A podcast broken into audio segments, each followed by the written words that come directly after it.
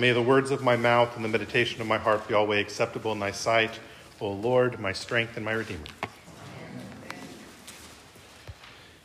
So, over the past few weeks, um, on the advice of an old college buddy, I've been listening to a podcast by a theologian and historian who's made it his goal to help Christians understand their Old Testament a bit better. And largely the way he's doing that is by um, delving into some recent advances in the languages of the time, and, you know, new discoveries with that, uh, various anthropological and, and archaeological um, advances that have come. Um, and by the way, um, we have never once found anything in, uh, in archaeology in that area that has made the Bible story look weaker. It's actually always been the opposite. Um, most of the time, almost every time, I can't think of an exception to this, they find something new and it debunks um, some of the assumptions that had come about the Bible's lack of trustworthiness. In other words, it proves some of the trustworthiness of the Old Testament and the New Testament also. But at any rate, back to this fellow, uh, one of the things that he rightly emphasizes on a consistent basis is the necessity to see the Old Testament from the perspective of the original audience. That is, we ought to ask ourselves when we're reading the Old Testament, what does this text actually say in its own context as understood by those to whom those various Old Testament books were written? Now, sometimes this approach would seem to run afoul of the New Testament's own approach to the Old Testament, which is definitively Christocentric. That is, um, it, you know, the way the New Testament treats the Old Testament text is always through that lens of the Messiah. Didn't Jesus, after all, tell the Pharisees that they didn't know him because they didn't know the law and the prophets? Didn't Jesus encounter those two disciples on the road to Emmaus where he explains how the Old Testament was all about him, as we read in Luke chapter 24, verse 27? And beginning with Moses and all the prophets, he expounded unto them in all scriptures the things concerning himself. Now, the answer to this is, of course, that we ought not to create false dichotomies. This does not have to be an either or issue. Rather, we are to understand the scripture as having layers of meaning or several different senses, as the rabbis, the church fathers, and even of the, the authors of the New Testament itself show us. So we should read the Old Testament in its historical and grammatical context. But we should also read it through the lens of messianic fulfillment. That means y'all got to read the New Testament or the Old Testament twice. and sometimes we don't like to read it even once, so you got more homework now. As, the, as a first century rabbi with the delightful name of Ben Bagbag says of Scripture, Turn it and turn it, for everything is in it. Reflect on it and grow old and gray with it. Don't turn from it, for nothing is better than it. Or as St. Augustine famously said, in the Old Testament, the new is concealed. In the new, the old is revealed. And indeed, sometimes we can get seemingly contradictory pictures of the Messiah from the Old Testament, pictures that only make sense in light of what we read in the New Testament. Take, for example, Zechariah 9 9, which was quoted in our procession of the Palms liturgy today. Zechariah 9 9, Rejoice greatly, O daughter of Zion. Shout, O daughter of Jerusalem. Behold, thy king cometh unto thee. He is just and having salvation, lowly and riding upon an ass, and upon the colt, the colt, the foal of an ass. This passage is well known to most Christians because of that triumphal entry uh, text that we commemorate every Palm Sunday and in our prayer book also at the beginning of Advent. But when we turn to Daniel 7:13, we see the Messiah coming in a different way. Daniel 7:13. I saw in the night visions, and behold, one like the Son of Man came with the clouds of heaven and came to the Ancient of Days, and they brought him near before him. And there was given him dominion and glory and a kingdom that all people, nations, and languages should serve him. His dominion is an everlasting dominion which shall not pass away, and his kingdom that which shall not be destroyed. Now, in the Talmud, which is Judaism's official kind of traditional supplementary text to the scriptures, representing the rabbinic views from around the time of Jesus until the early Middle Ages, we find an attempt to reconcile these two passages based on whether or not the people of Israel are worthy of the Messiah's coming. So, this is what we read there. Rabbi Joshua set in opposition two verses. It is written, And behold, one like the Son of Man came with the clouds of heaven. While elsewhere it is written, Behold, thy king comes unto you lowly and riding on a donkey. And then Rabbi Joshua's solution If they are meritorious, he will come with the clouds of heaven. If they are not meritorious, then he will come lowly and riding upon a donkey. Well, from the New Testament, we can see a better way of reconciling these two passages. It's not about whether or not the people are worthy, but rather it's about two comings of the Messiah. The first time he would come with humility, symbolized by riding on the donkey into Jerusalem. But when he returns, he'll come riding on the clouds, just like how he ascended into heaven on the clouds after his resurrection. Now, we don't typically think of the triumphal entry or Palm Sunday as being about the Lord's humility. After all, weren't the people praising him? Weren't they laying their coats down, waving palms, singing, Hosanna, blessed is he that cometh in the name of the Lord? Yet the scriptures do use Zechariah's prophecy to illustrate that his entry was a demonstration of the Lord's humility. Though the procession of the palms and the recitation of the triumphal entry is a very old tradition for the Sunday before Easter, we find an even older tradition preserved in the prayer book that is reading and focusing on the Lord's humiliation through the passion narratives, as we saw in our long gospel today. By the way, if you're coming at any of the midweek communion or ante communion services, we'll be reading more of those passion narratives. Uh, these are long gospel readings, get used to it. if Jesus is riding into Jerusalem humbly in Matthew 21, we find that he's being bound, beaten, mocked, humiliated, tortured, and slain in our gospel passage from Matthew 27. Notice how our collect sums up this theme of the day. We prayed, Almighty and everlasting God, who, of thy tender love towards mankind, has set thy Son, our Savior Jesus Christ, to take upon him our flesh and to suffer death upon the cross, that all mankind should follow the example of his great humility.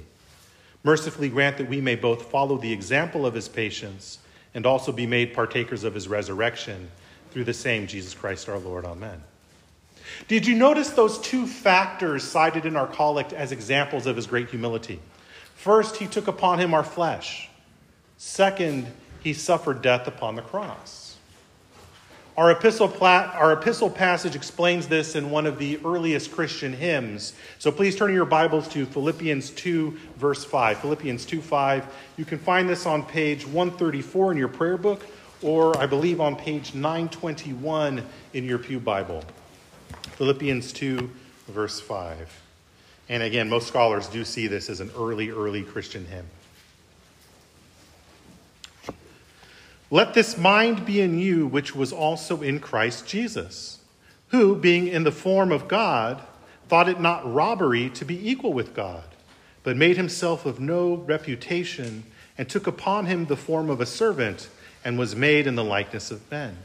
And being found in fashion as a man, he humbled himself and became obedient unto death, even the death of the cross. So, God the Son, the second person of the Blessed Trinity, he set aside his glory to become one of us. The immortal one took on mortality. The Creator put on created flesh. The Lord of the universe became an obedient servant. The Holy One was executed like a common criminal. And this had been the plan from the very beginning. The Son willingly and eagerly took on this rescue mission, a plan that would require his humiliation and death, all because of his love and the Father's love for fallen, sinful humanity. As the prophet Isaiah said, All we like sheep have gone astray. We have turned every one to his own way, and the Lord hath laid on him the iniquity of us all. The good shepherd laid down his life for the wayward sheep, becoming the one true, spotless paschal lamb sacrificed for us. And this was not cosmic child abuse by the Father. This was a demonstration of God's love, with all three persons of the Trinity playing a part. Christ humbles himself willingly. He had the power to end his suffering at any time. Remember at the beginning of Lent when we, we read about how Satan was trying to talk our Lord into taking the easy way out. Remember also the mocking words of the chief priests, scribes, and elders from our gospel passage. He saved others, he cannot save himself. If he be the king of Israel, let him now come down from the cross, and we will believe him. He trusted in God, let him deliver him now if he will have him.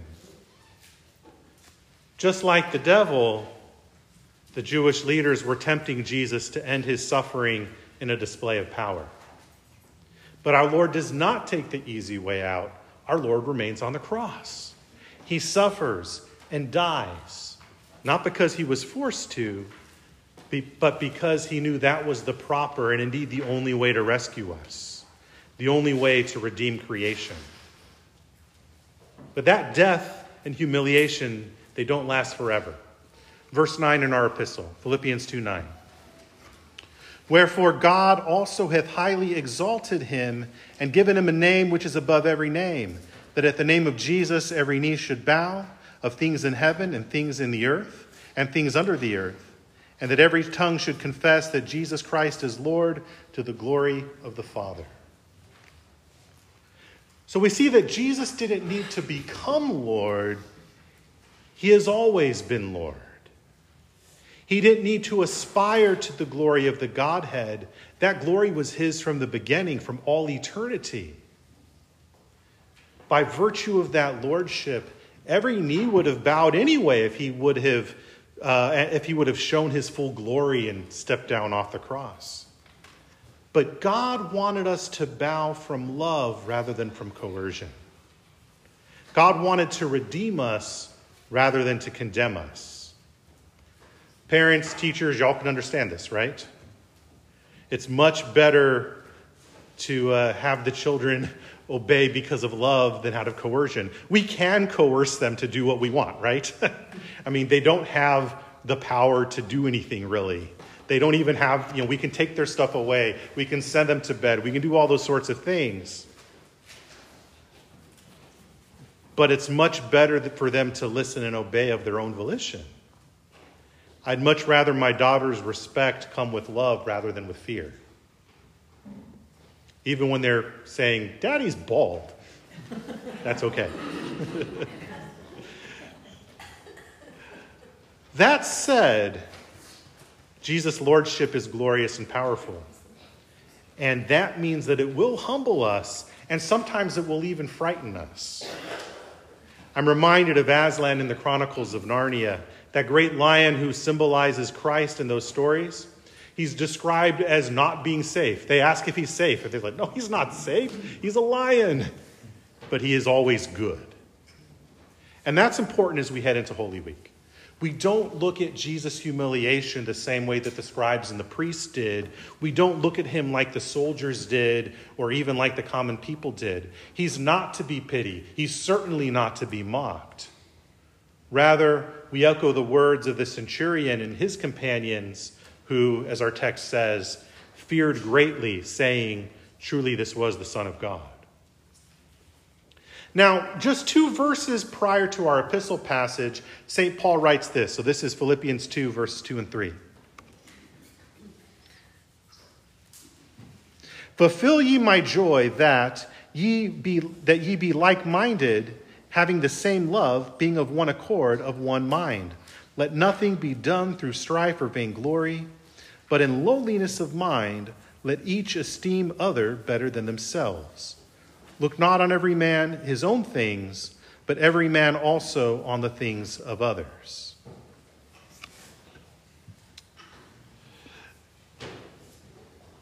And then we have our passage, let this mind be in you, which is also in Christ Jesus. So, because we've been crucified with Christ, we participate in his death through faith and through the sacraments. Because we've done this, we can also exercise the Lord's humility.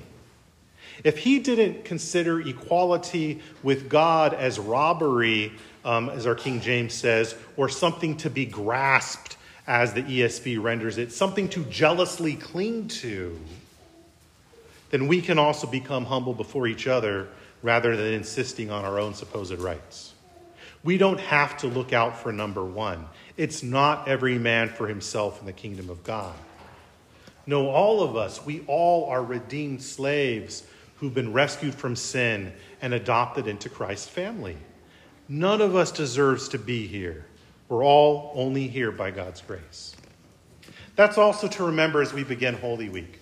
Holy Week is not just about remembering Christ's death and passion. It is about that, but it's not just about that.